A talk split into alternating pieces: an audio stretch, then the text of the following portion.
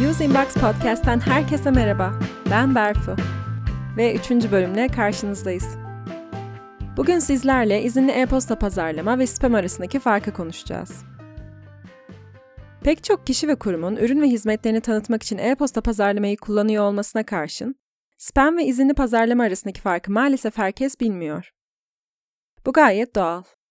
Eğer sizin de neden parayla e-posta listesi satın almamanız gerektiği konusunda kafanız karışıksa dinlemeye devam edin.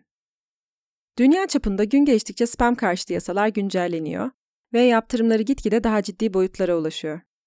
Ancak konuya sadece bu şekilde bakmak kısır kalacaktır. Spam bu yasalar olsa da olmasa da pazarlama faaliyetlerinize zaten zarar veren bir yöntemdir. Şimdi bunun ne olduğunu ve nelerin spam kapsamına girdiğini biraz daha yakından inceleyelim. Spam'in tanımını en açık haliyle sizin isteğiniz olmadan size gönderilen reklam içerikli mailler olarak yapabiliriz. Yani izinli gönderim yaptığınız sürece bu kapsama zaten girmezsiniz. Ancak üçüncü partilerden elde ettiğiniz büyük e-posta listelerine gönderim yapmaya başladığınız anda bunun spamlemeden başka bir adı yoktur. Biraz da izinli e-postadan bahsedecek olursak, bizzat kendi verdikleri izinle sizden e-posta almayı kabul eden alıcılara gönderdiğiniz e-postalar, izinli e-posta pazarlama faaliyeti kapsamındadır.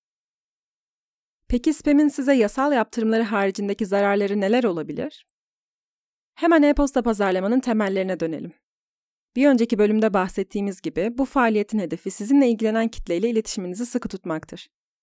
Fakat rastgele alıcıları spamlemeye başladığınızda, sizin ürün ya da hizmetinizle ilgilenmesi tamamen şansa kalmış bir kitleye pazarlama yapmaya çalışırsınız.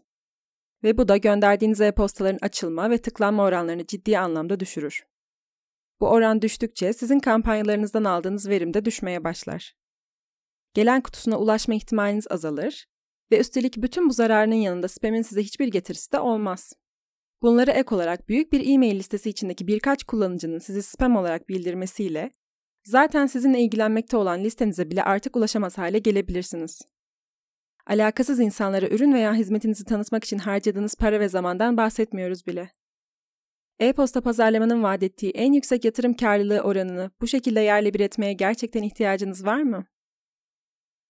Öte yandan izinli e-posta pazarlama, müşterileriniz ve sizden haber almak isteyen insanlarla aranızda güvene dayalı sağlam ilişkiler kurmanızı sağlar ve markanızın saygınlığını arttırır. Bunu sağlamanın yollarına kısaca web sitenize abonelik formları yerleştirmek, fuar ve expo gibi etkinliklerdeki iletişim listenizi saklayıp etkili şekilde kullanmak ve forum gibi halka açık mecralardaki varlığınızı etkin kılıp mesajlarınızda abonelik linkini bulundurmak gibi seçenekleri sıralayabiliriz. Inbox sizin için e-posta pazarlama faaliyetlerindeki izin sürecini etkili şekilde yönetmenizi kolaylaştırmakla kalmaz, aynı zamanda listenizi yerine ulaşmayan ve geri dönen e-postalardan temizleyerek açılma ve tıklanma oranlarınızın yüksek kalması için üstüne düşeni layıkıyla yapar. Gerisi, sizin de tavsiyeleri takip ederek etkili kampanyalar yürütmenize kalır. Use Inbox Podcast'ın bugünkü bölümünde spam ve izinli pazarlamanın farkını konuştuk. Umarız sizin için de faydalı olmuştur. Bir sonraki bölümde görüşmek üzere. Hoşçakalın.